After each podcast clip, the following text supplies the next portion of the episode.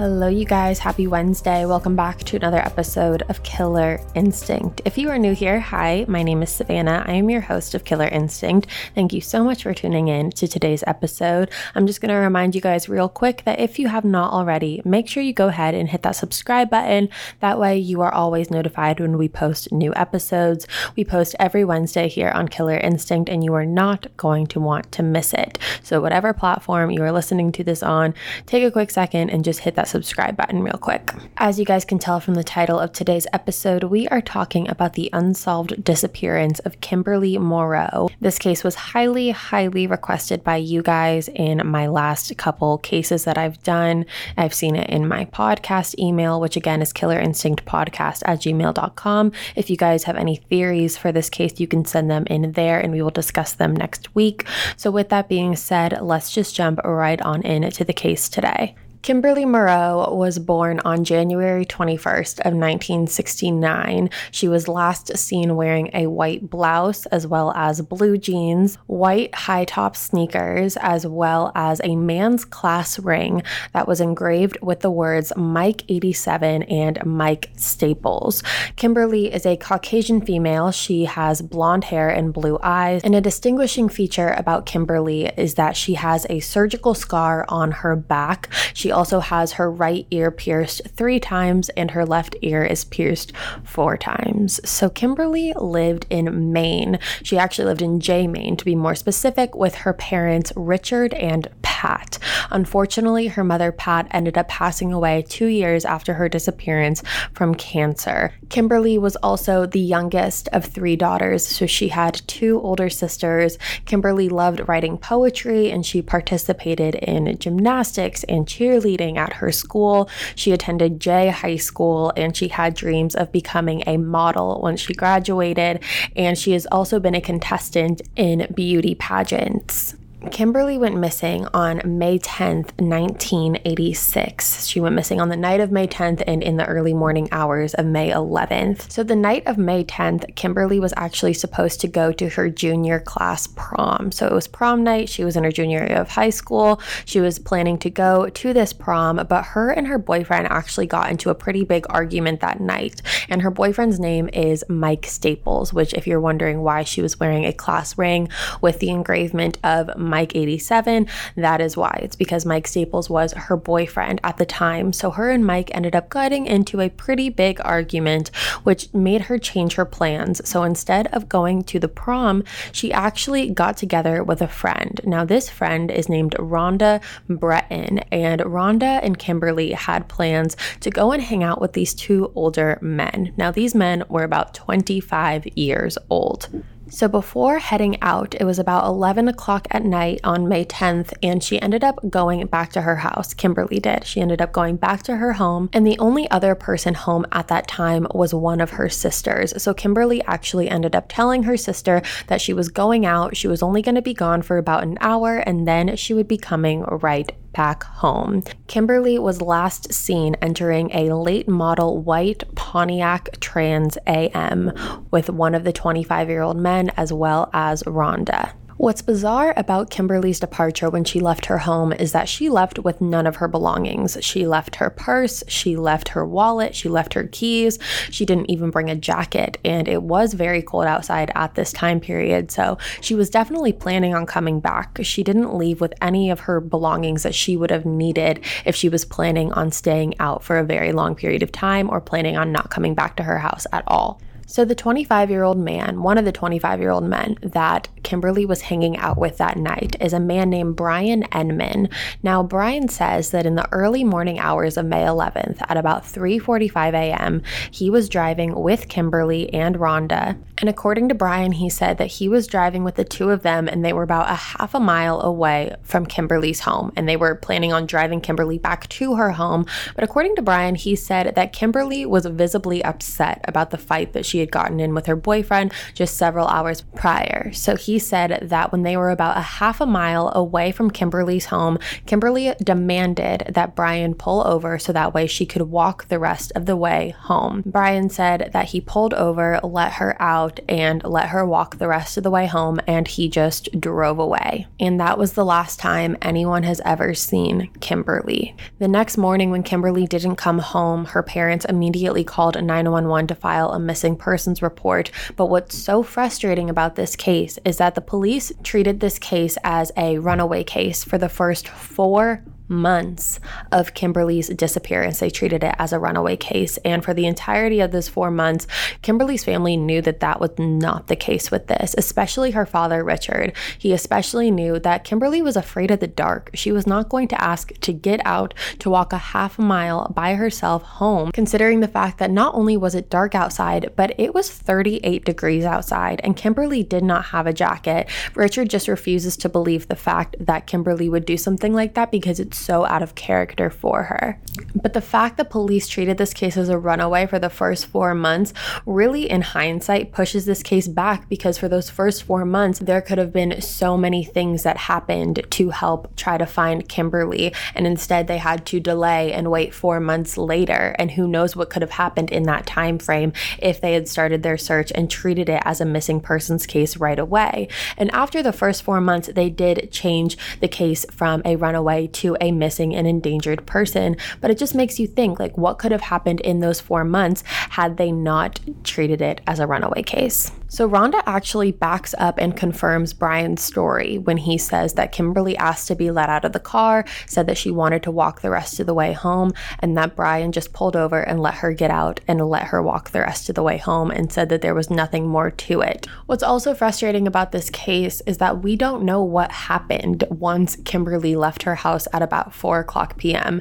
It is kind of, you know, a mystery as to where exactly they went. The four of them are suspected to have just kind of drove around all night night into the town while drinking. There's also suspicions that they went to a teenage drinking party, like a house party, and drank there. There's just many different speculations, and we're not exactly sure what exactly happened that night. I'm sure police do because they had to question and interrogate the people that were with Kimberly that night, but that information isn't released to the public yet. Richard does not believe Brian's story whatsoever. He doesn't believe that Kimberly, like I said, would want to walk half a mile in 38 degree weather when she doesn't have a jacket and is afraid of the dark. Richard actually believes that Kimberly was murdered within hours of leaving the house, and Brian is actually considered a person of interest in Kimberly's disappearance, but he has never been charged directly with anything involving her going missing. Richard has actually stayed in contact with Brian over the years and hopes that Brian will, in one way, shape, or form, come forward to Richard and tell him exactly what has happened. But unfortunately, that day has not come yet. In 2015, the police searched a five acre property that belonged to Brian Enman with hopes that maybe they could find some trace of Kimberly there or something that would show them where she was or if she was there at all. But unfortunately, their search efforts led to nothing. Richard has actually been extremely hands on throughout this entire case and throughout the entirety of his daughter's disappearance. Richard actually has friends who are in the police department. So, because of this, he's actually been able able to really direct the police in directions that he wants them to go, along with doing whatever the police think is also necessary. But Richard really has been navigating this case from day one and has been interviewing himself lots and lots of people. Police did use search and cadaver dogs and took them up and down Kimberly's street in hopes that maybe the dogs would pick up a scent or find something, but unfortunately, that search led to nothing as well. And they also did testing on Brian's car, considering considering he was the one that was driving the car that night, but those results haven't been released to the public yet either. Something to also note is that the day after Kimberly's disappearance, there was actually a concrete pad that was laid down onto a farm stand in Livermore, Maine. And once this happened, there was a lot of speculation and a lot of rumors floating around that Kimberly could have actually been placed at the farm stand. And then once the concrete was poured over her, it would have been a reason for why no one was able to find her yet. So there was a lot of rumors saying that that's actually where her body was located. And in the most recent past couple years, police have used the best technology in the game to try to rip up that slab, and they have done so successfully. However, they have not been able to find any evidence that would suggest that Kimberly was there. They were not able to find her body, none of her belongings were there, none of that. So, I want to talk about a man named Calvin Tidswell. Now, Calvin Tidswell is a man who during the 1980s owned an arcade in the Livermore Falls, Maine, which was right next to the police station. Where it was located.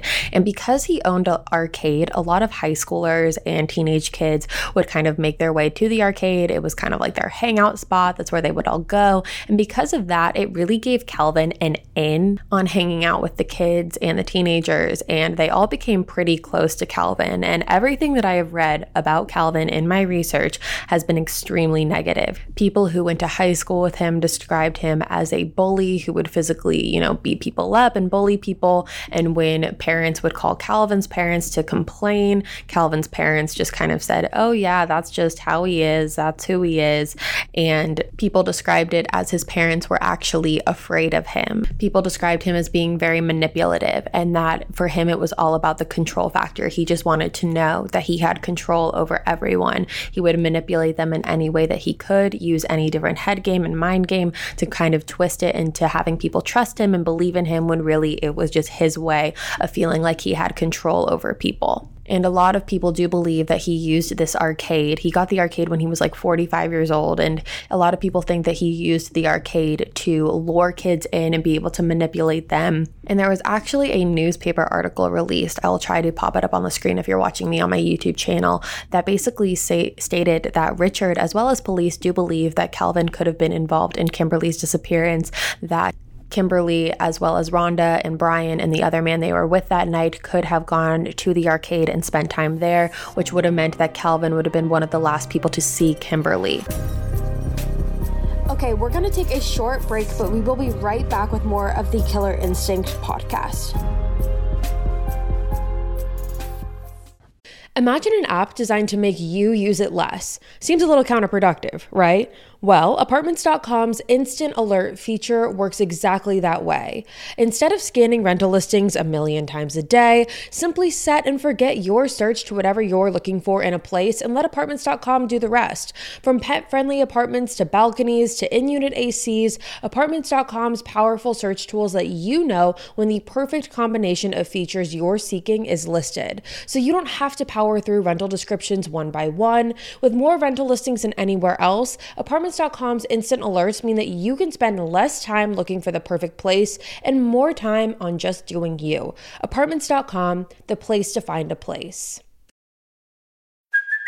Hey, it's Kaley Cuoco for Priceline. Ready to go to your happy place for a happy price? Well, why didn't you say so? Just download the Priceline app right now and save up to 60% on hotels. So, whether it's Cousin Kevin's Kazoo concert in Kansas City, go Kevin, or Becky's Bachelorette Bash in Bermuda, you never have to miss a trip ever again. So, download the Priceline app today. Your savings are waiting. Go to your happy place for a happy price. Go to your happy price, Priceline. All right, you guys, welcome back.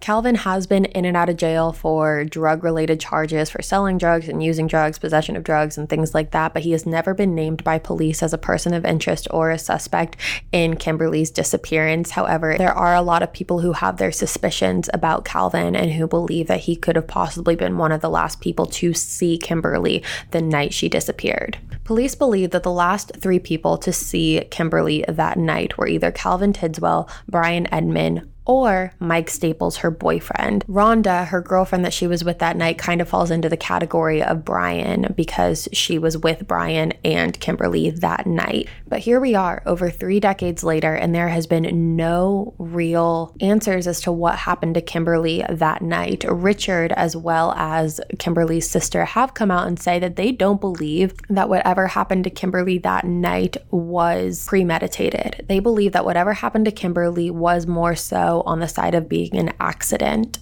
But even with that being said, they do want and deserve the answers as to what could have happened to her that night. And they know that there are people out there who know exactly what happened to Kimberly and they just want those answers for themselves. And as far as theories go on this one, I do want to talk about one theory that I have not seen in doing my research that is kind of one that I was just like waiting to read throughout all of this. And that is the theory that Mike Staples is involved in Kimberly's disappearance. Now, the reason I think that this could have possibly been what happened is because it makes sense. The motive makes sense. If her and her boyfriend got into an argument and instead of going to the prom, she went off with these older men and her friend and were was drinking and doing all these things and then came back home later. Let's say Mike was either waiting for her at her house and wanted to talk and instead got super angry and one thing led to another and he ended up lashing out on Kimberly. He could have also heard that Kimberly was out and hanging out with older men and drinking and engaging in behavior that he didn't approve of, or if he saw Kimberly get dropped off by Brian and then that sparked a trigger for him. It could have been multiple things, and I think that the motive there is more clear than the motive that could have been with either Calvin or Brian. When it comes to Brian, I think that I believe what Richard and Kimberly's sisters believe, which is that it was more so an accident. If that's the route that we're taking, that Brian was the one who was responsible for this. It's very possible that Kimberly could have overdosed on something. You know, she was young, and if she had gone out drinking with Brian or ended up at the arcade and someone slipped her something, or she tried a drug that she isn't used to and didn't know how her body would react to it, she is younger and could have been hanging out with people who are more experienced when it comes to drugs and alcohol. So she could have been easily influenced by the people around her to try something she wouldn't normally try. And if her body had a bad reaction to it, that could definitely have happened. And the people around her got nervous and didn't know what to do. So they decided to just dispose of her body. When I was doing my research, I was waiting for someone to talk more about Rhonda because I feel like Kimberly was with Rhonda the entire night, or Rhonda probably knows way more than she's letting on. I, I do feel like she's kind of the missing link in all of this, and I feel like she could probably fill in a lot of holes in this entire case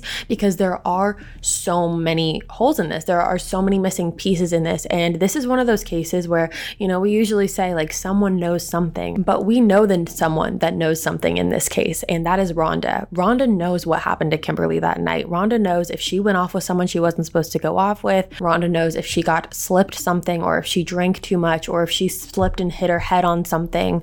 Personally, I believe Rhonda is the missing piece in this, and I'm really hoping that she's able to come forward at some point and just be very honest about what happened. I think it's possible that someone could have scared Rhonda into not saying anything and not speaking out because she was younger, and if someone like Brian or Calvin or someone who we don't know the name of yet could have completely scared her into not saying something, and I definitely think that that's possible too. There's just so many unanswered questions with this. Like, where did Rhonda go after she left her house? Where did they go? Like, what was the step by step process of what happened throughout the night of May 10th and the early morning hours of May 11th? I feel like police must know that information and it just hasn't been released to the public yet. But as far as the public information that's available on this case, it is very limited because we just don't know what has happened. The latest information on this case that has been released is that Richard, Kimberly's father, has said that there is a dying man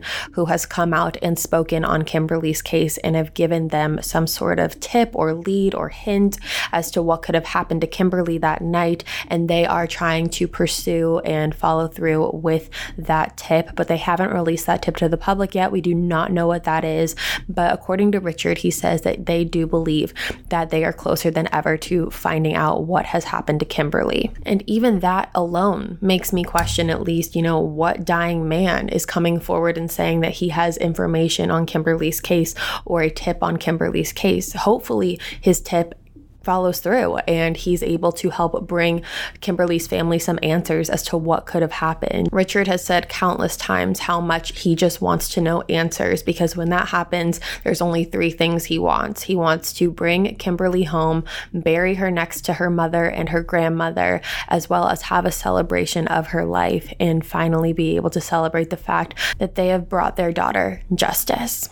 I feel like this case is unlike any we've ever covered before. And I feel like that because of the lack of information that is out there. But on the contrast of that, it's like there is such a lack of information out there, but we know that there are people out there who have all of the answers to the missing pieces that we're sitting here and kind of like going over in our heads and in our brains of trying to fit everything together. We know there are people out there that know exactly what happened that night and they just don't want to come forward and say it. So, again, I really do encourage you guys. I'm just going to say it again. I mention it a lot in these. Um, in these episodes that we talk about, in these cases that we talk about, there are anonymous tip lines that you can call if you are worried for your life or your family's life or someone that you know, and you can give a tip as to what happened in a case or something that you know. Even if you don't think it's important, it could be very, very important and crucial into bringing someone's family justice. I am so interested to see what you guys have to say about this case. I really, really want to hear your theories. What do you think happened? Where do you think she went? There are so many unanswered questions in this case, and I think it's so important that we just keep spreading the word about Kimberly and about her story. That way, hopefully, we could get some answers for her family. So, with that being said, you guys, that is all for me today. Make sure you email your theories into killerinstinctpodcast at gmail.com. Again, that is killerinstinctpodcast at gmail.com, and we will go over all of your theories next week in next week's case. Thank you guys so much for tuning in to another episode of Killer Instinct. If you are new here again, make sure you go ahead and hit that subscribe button. We post new episodes every single Wednesday here on Killer Instinct, and you are not going to want to miss it. So, with that being said, you guys, I hope you enjoyed this case. Send in your theories when you can. I'm so curious to hear what you guys have to say. Cannot wait to start reading your guys' theories on this one. This one just blows my mind. So, I'm really interested to see your thoughts on it. But I will be back next week with a brand new case And until then, have a great rest of your week, you guys. Stay safe. It's lunchtime at Tim Hortons, and we're serving up a special deal just for you. Our new $5.99 lunch deal includes your choice of any lunch sandwich and a side of crunchy kettle chips. Because what's lunch without a little crunch? And the sandwich choice is all yours, like a ham and Swiss, Chipotle chicken wrap, BLT, and more, made to order just the way you like it. Tim Hortons new lunch deal. Simple, delicious, and just $5.99. Now that's a good deal. Only at your neighborhood Tim's. U.S. only. Price and participation vary. Terms apply.